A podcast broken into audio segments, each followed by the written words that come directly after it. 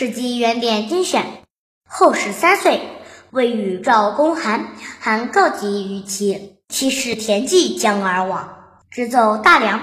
魏将庞涓闻之，去韩而归。齐军既已过而西矣。孙子谓田忌曰：“必三晋之兵，速汉勇而轻疾，其号为怯。善战者因其势而力导之。兵法。”百里而去力者，绝上将；五十里而去力者，军半至。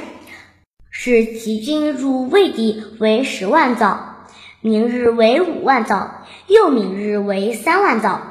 庞涓行三日，大喜，曰：“我故知齐军怯，入吴地三日，士卒亡者过半矣。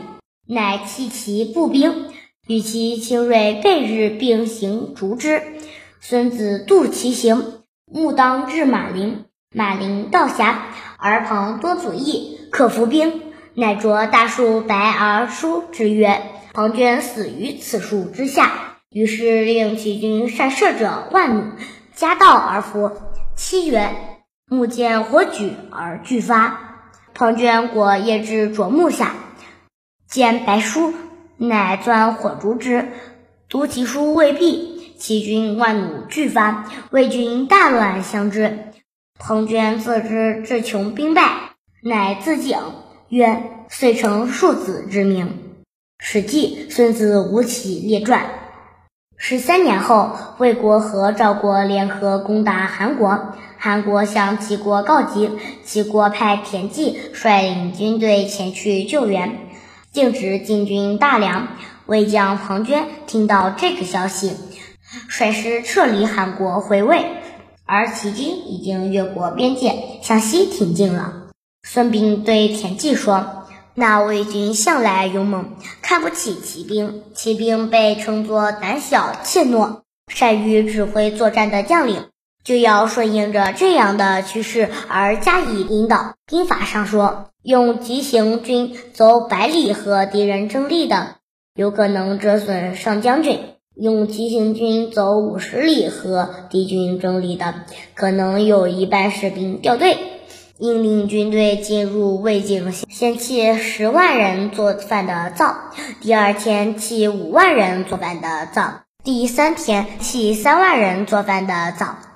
庞涓行军三日，特别高兴地说：“我本来就知道齐军胆小怯懦，进入我国境才三天。”开小差的就超过了半数啊！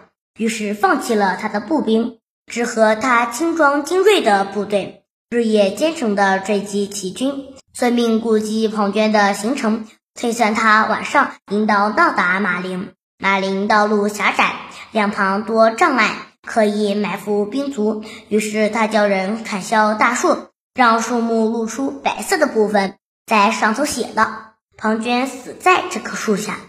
接着，他又命令齐军一万名善于射箭的弓箭手埋伏在道路两边，并且约定晚上见到火光点燃就放箭。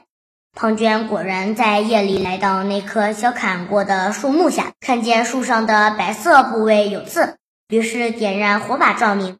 树上的字还没读完，齐国部队就万箭齐发，魏军大乱，应接不暇。